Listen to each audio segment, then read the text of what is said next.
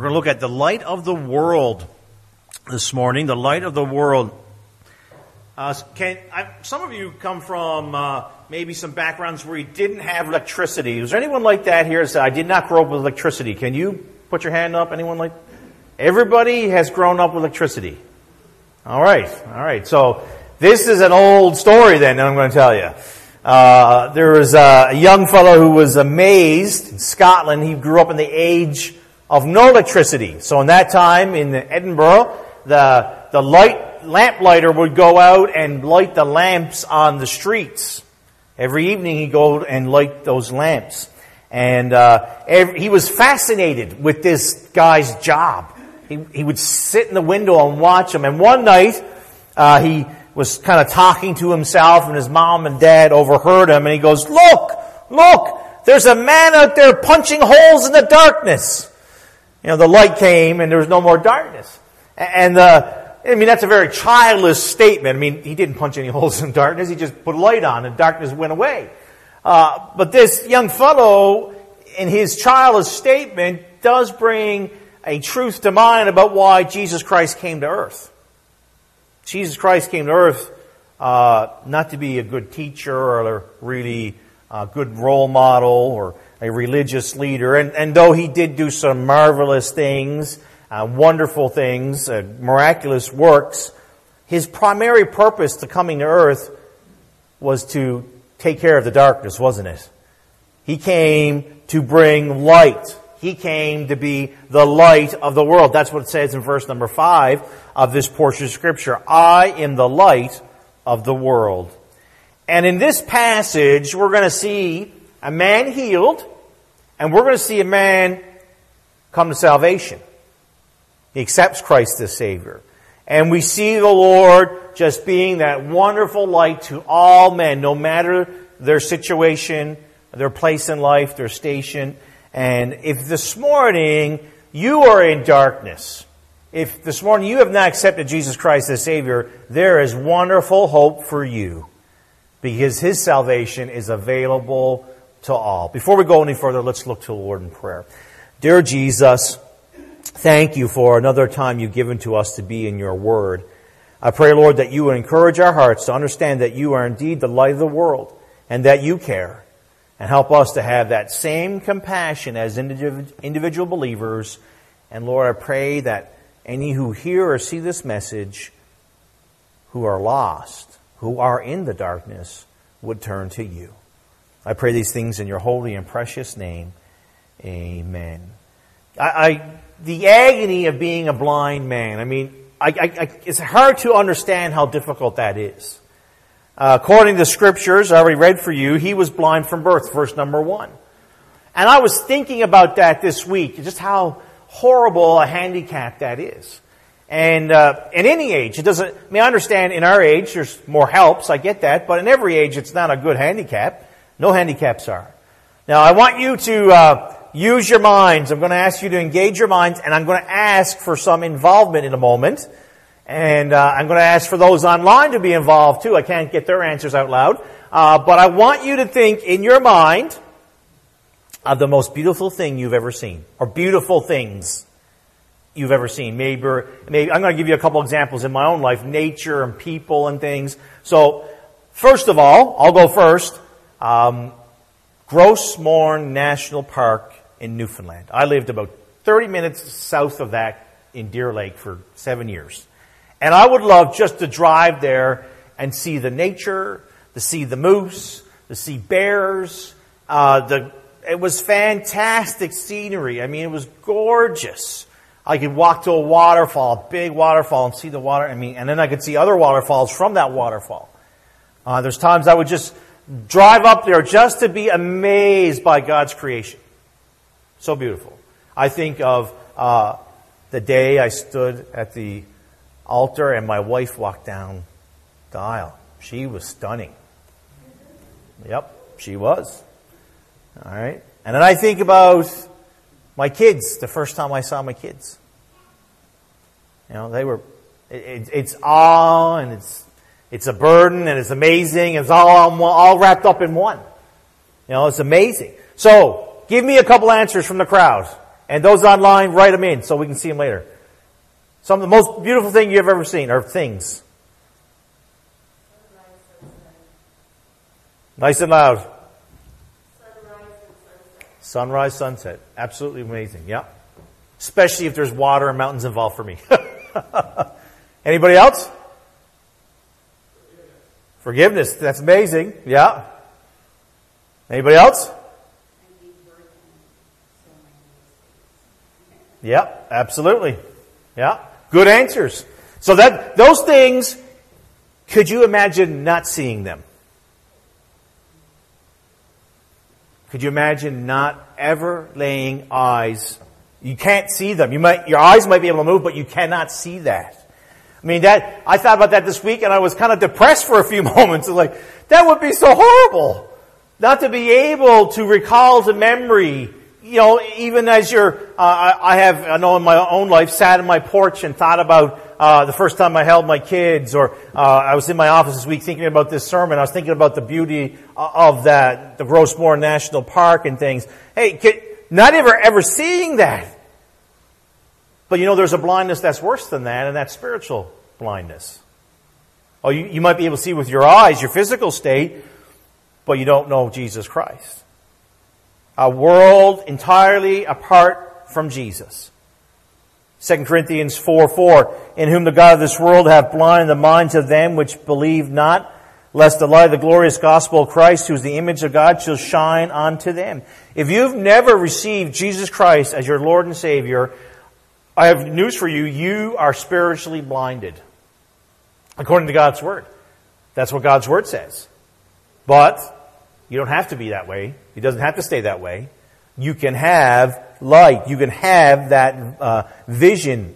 So in, in, the scriptures, it seems to indicate that this man was born blind. He, this was not a condition that happened after he was born. He's also poor man, which kind of makes sense with the whole uh, being blind and handicap in that time. Jesus was just passing by this man uh, with his disciples no doubt on the road begging, asking for money to purchase bread as Jesus went by. You know, his birth could have seemed as a terrible misfortune. Some people said he, sh- he shouldn't have even been born. It would be better if he wasn't. However, Jesus feels otherwise, doesn't he? He sees this man as the potential to serve him.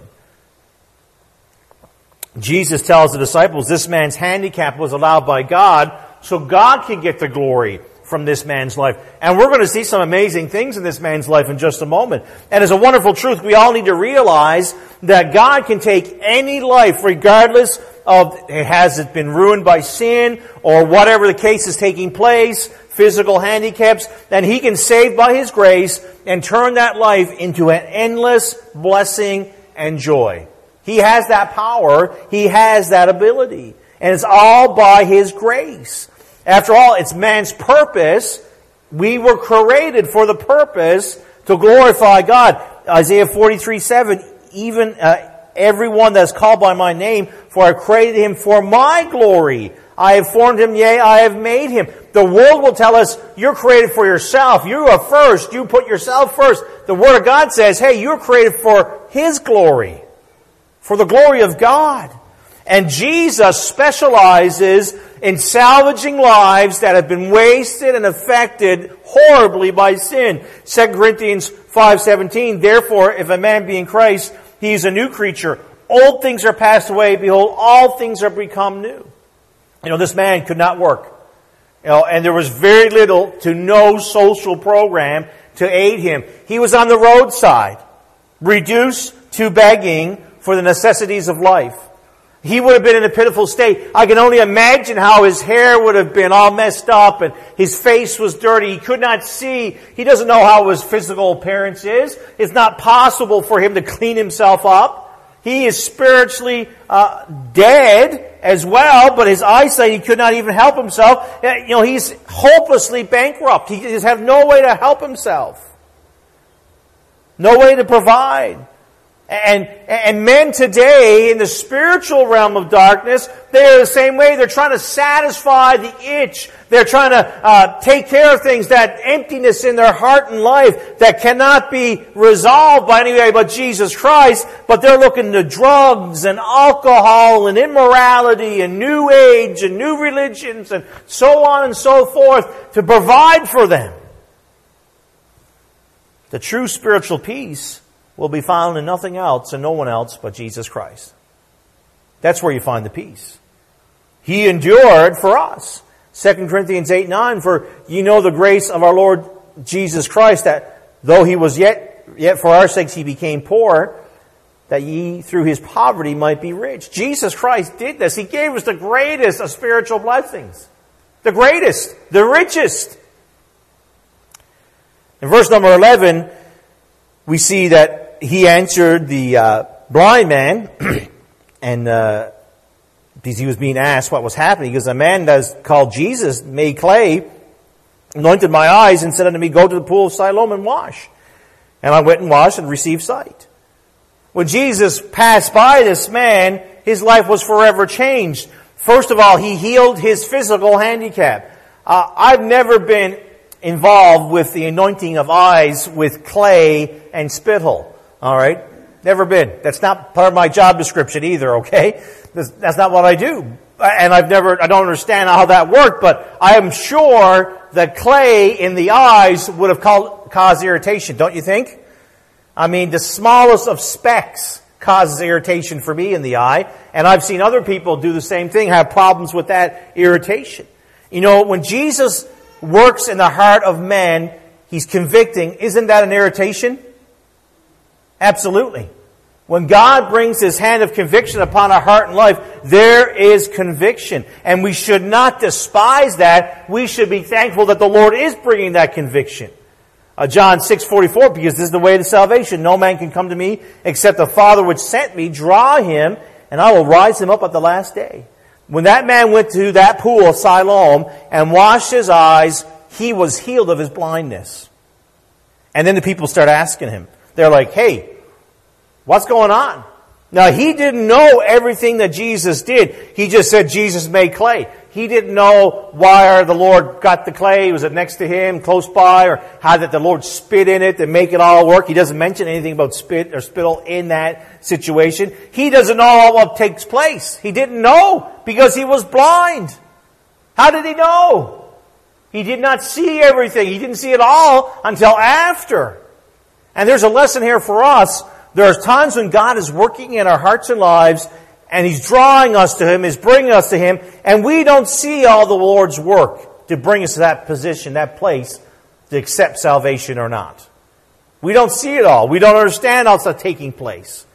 And God is bringing it all together. And even after we've accepted Christ as Savior, the Lord works in our hearts and lives behind the scenes, shall we say, and is bringing things to fruition. He's opening doors. He's allowing things to take place, and it's all according to His will. After Jesus exposed the man to physical life, He began to lead him to the series of events that will bring him face to face with who Jesus, or face to face with who Jesus really is.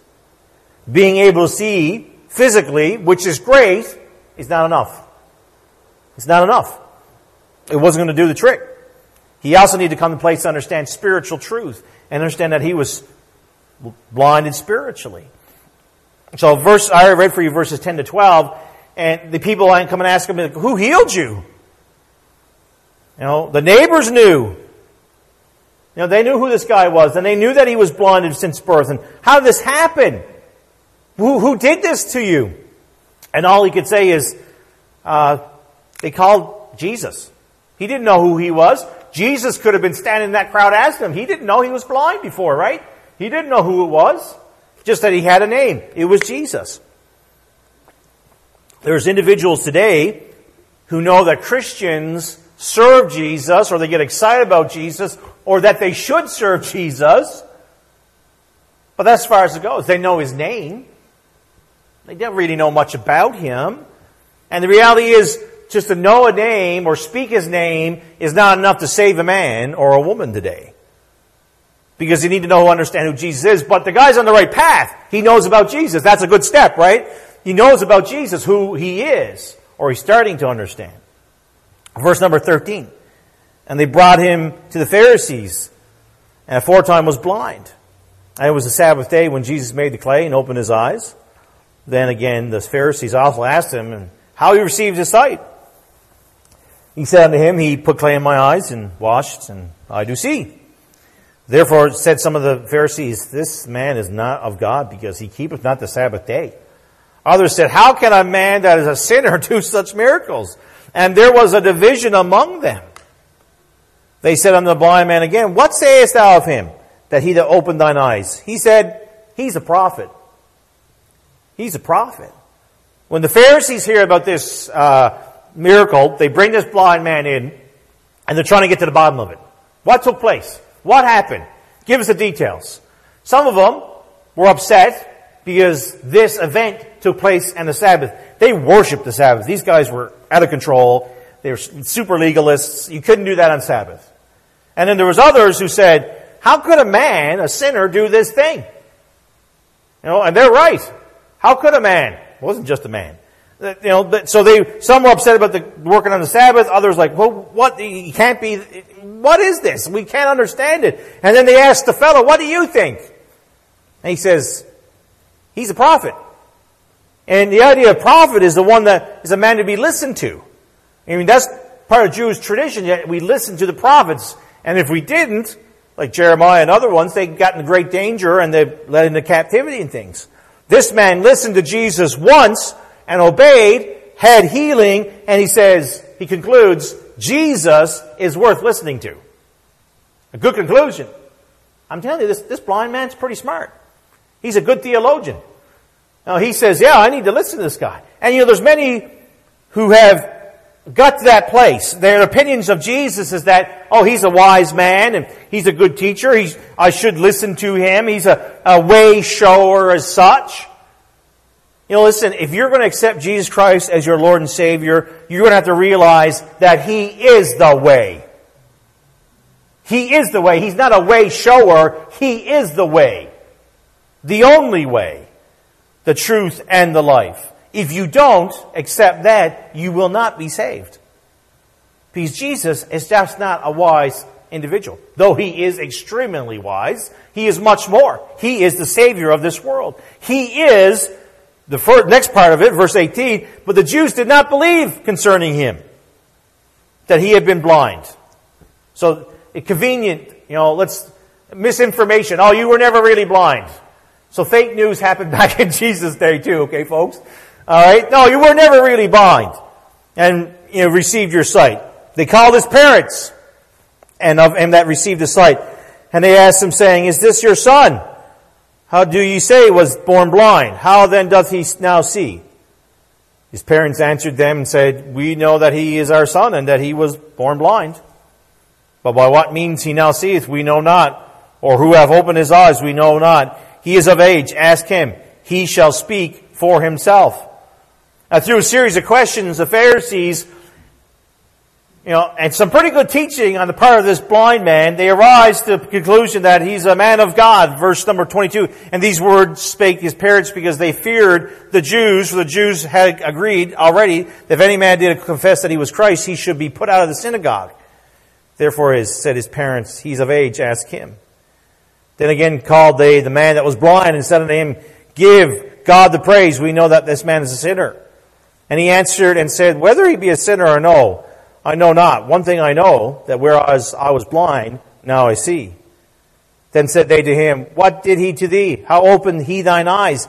He answered them, Now I'm going to add a little dramatic effect here because as I read this scripture, this guy must be getting frustrated. Alright? I would be. I have told you already, and ye did not hear. Wherefore would ye hear it again? Will ye also be his disciples? And when they reviled him and said, Thou art his disciples, but we are Moses' disciples. We know that God spake unto Moses, As for this fellow, we know not from whence he is. And the man answered and said unto them, Wherein is a marvelous thing that ye know not from whence he is, and yet he hath opened my eyes. Know we now that God heareth not sinners. If by any mean a worshipper God and doth his will, him he heareth. Verse number 33. If this man were not of God, he could do nothing. So they ask him, who do you think he is? And, uh, and is he a man to be followed? And things of this nature. And he says, hey, he, this is, this is a man of God. This is what this, this individual is coming to, this blind man. And he's right, in a way. But he's not got, yet gone far enough.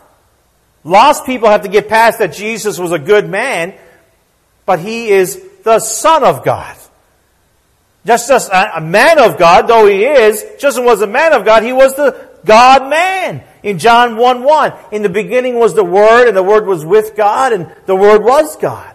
In the same chapter, verse number 14, and the Word was made flesh and dwelt among us, and we beheld his glory. The glory as of the only begotten of the Father, full of grace and truth. Any person, any ordinary man, you know, any person, ordinary or not, could never have provided salvation to a sinner. It's not possible. We don't have the ability. It took the one who had never sinned to come to this earth and to, for, to take the penalty forever of sin and hang on that cross and die for us. You must come to a place where you're willing to accept Him as that, as your God, or you'll never be saved. He's more than a teacher. He's more than a preacher. More than a prophet. More than a miracle worker. Some poor guy. He's more than some poor guy who hung himself on a cross. He is God in human flesh, the Son of God. And Christian, we have the duty and the privilege to serve Him. We have that duty and privilege. This man is beginning to see, he's understanding some more things. You know, this fellow's, this guy's progressing, isn't he? From a good guy, a prophet, to a good, you know, he's going to get him to see that he is God man. He's just not a good man, he's God man. He's getting there. And that's what has to happen in everybody's life today. If you've not accepted Jesus Christ as Savior. Uh, I love how he I, have read this story numerous times this week as I prepared for this message, and I'm really liking this guy. All right, he had no bones in telling the religious leaders of the day who were trying to entrap Jesus that Jesus, you should follow him. You should follow him. Verse 34. They answered and said unto him, Thou wast altogether born in sin, and dost thou teach us? And they cast him out. They cast him out when this man refused to bow to the pressure, because that's what these men were trying to do. It's sad, but these religious leaders were trying to intimidate this man into believing what they believed. They were pressuring him. He's like, no, no, uh, that's not right. He should be. And they're like, get out. Uh, now, to be kicked out of any organization is not a fun thing. I mean, even if they're all wrong, you want to kind of help the organization, and you get the the boot out. And, and uh, in this day and age, in the Jewish time, tradition, and culture, to be removed from the synagogue was pretty devastating because it was a huge part of the culture. I mean, you went to the synagogue, that's part of your life. Now to be given the boot, his mom and dad wouldn't stand up for him because they were afraid to get booted out of the synagogue. I mean, so he says no, and he gets the boot.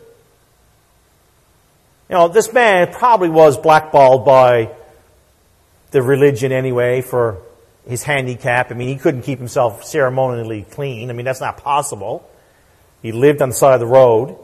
He probably wasn't even at all familiar with the worship. I mean, maybe as a child, his parents brought him to synagogue. I really don't know, but you know, he's not, he's not super connected. So it was no real big thing to him.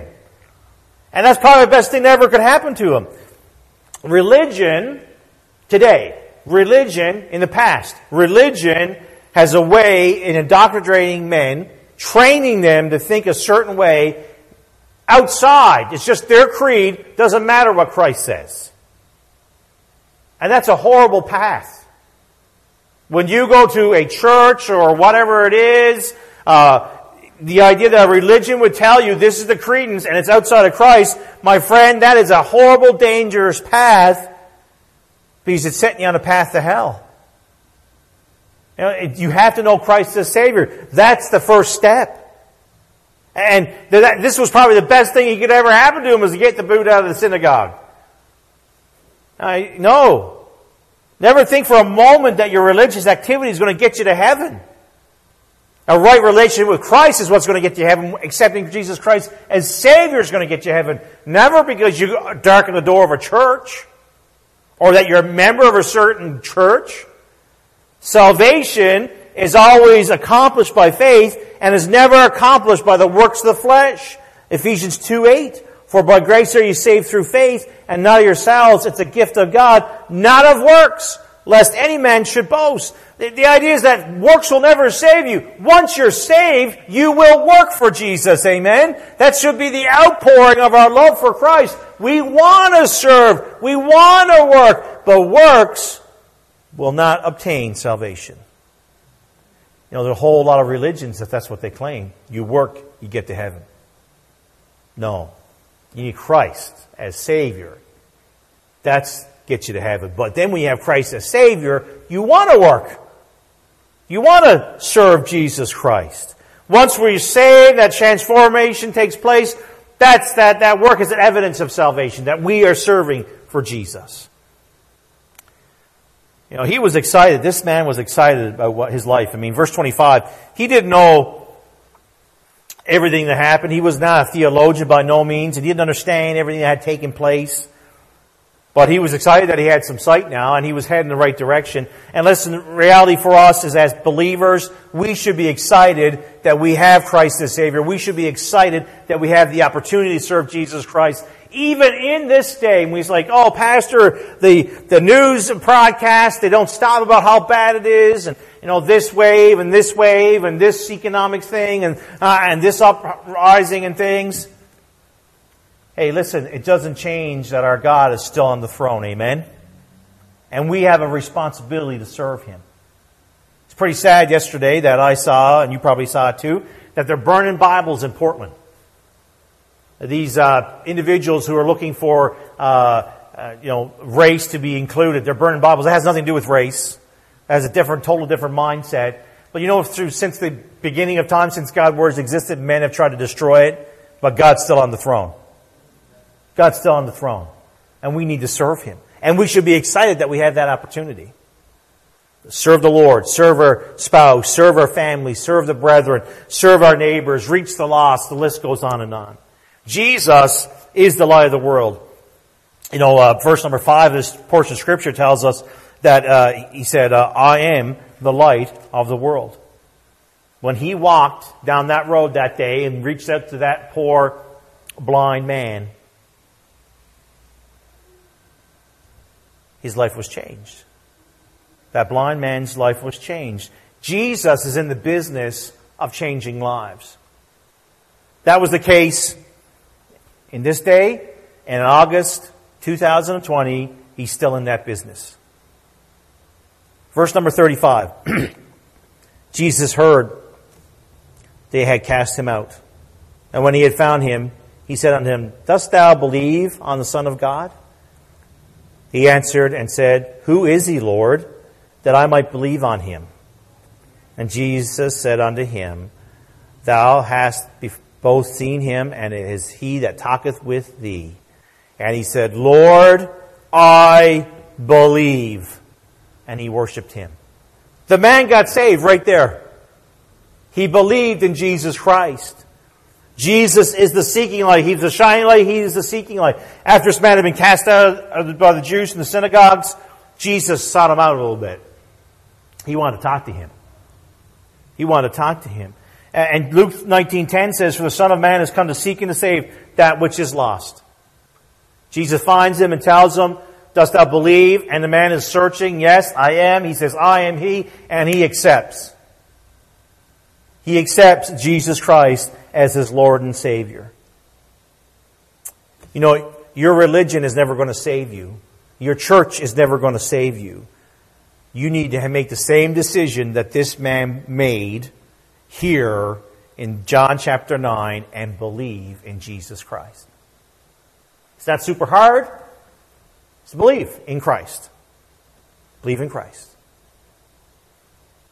You know, anyone who comes to him. A blind man, he, this man would have never been socially accepted in his world. He was an outcast. Even the outcasts are accepted by grace in the God's family. You can be accepted in the God's family if you would just come to Jesus Christ. Doesn't matter your background. If you come to Him by faith. You know, I thought about this man a lot. I mean, I've read this story many times. I think this is the first time I've ever preached on this man. Uh, but as I thought about him this week, as I preparing this message, when he woke up that day in verse number one, he didn't think anything was going to happen different than the day before. Uh, as we've gone through this pandemic time, I know things are getting better in the sense that we can go do more things and stuff. But in the height of all this stuff, you know, like March, April, May, uh, do you ever feel like you're on a bit of a um, treadmill? I'm going to get up and do the same thing. I'm going to get up and do the same thing. I'm going to get up and do the same thing. I'm going to get up and do the same thing. And sometimes like, I just want to sleep all day just to change up the schedule. You know, just, just how it felt. This guy didn't think anything was going to happen different that day. He was going to get up and do the same thing, beg, beg for bread, and hope that someone generous enough to come by would give him enough money or give him enough bread. He woke up that morning not thinking anything different would happen to him in the ditch. I'm sure he was planning to live his life like he did every other day, in darkness. He didn't realize that that was the day he was going to meet a man named Jesus that would forever drive away darkness in his life. And let me encourage you, this morning you've been introduced to Jesus. Maybe this morning or whenever you watch this online, you, you woke up that day never even thinking about Jesus. Well, I got great news for you. Jesus can save you. He has the power. He has the ability. Uh, maybe you're trying all kinds of things to find some peace and contentment. You're lost in the depths of sin. I'm going to tell you right now, if you will turn to Jesus Christ and place your faith and trust in Him, He will save you. And He will accept you in the family, and you're part of the family of God forever. That's a wonderful blessing, amen? To know that we're part of the family of God forever. The question is, will you accept Jesus Christ? Will you make that choice? You know, in verse number, uh, chapter number 9 and, and verse number 38, and well, the verses that the man's talking to Jesus, Jesus never says, now you accept me because I, I healed you. No, never said that. He says, I am He. And it was up to the man to make the decision. It's always your decision. God has given you a free will. You make the choice. And I will urge you to make the choice for Christ. And for us as believers, we've made the choice. Hey, let's be excited about serving Jesus Christ. Let, us get that enthusiasm charged up again. And it's not an emotional charge, but let's get connected with our Savior again if we have let that connection get a bit weak. Hey, maybe some of us who are familiar with cars and, the battery was not connected right. There's a weak connection. Sometimes the car will start and sometimes it wouldn't. We tighten it up, right? We tighten up that connection. And brum, brum, brum, off we go. Hey, let's make sure that we are connected with the Savior as we should be. Christian, let's make sure we're in the right place. Hey, let's not get content with just being blase about our Christianity. Let's be excited that we can serve Jesus. And if you are still in the darkness of sin, I would urge you to come to Jesus. He will not turn you away.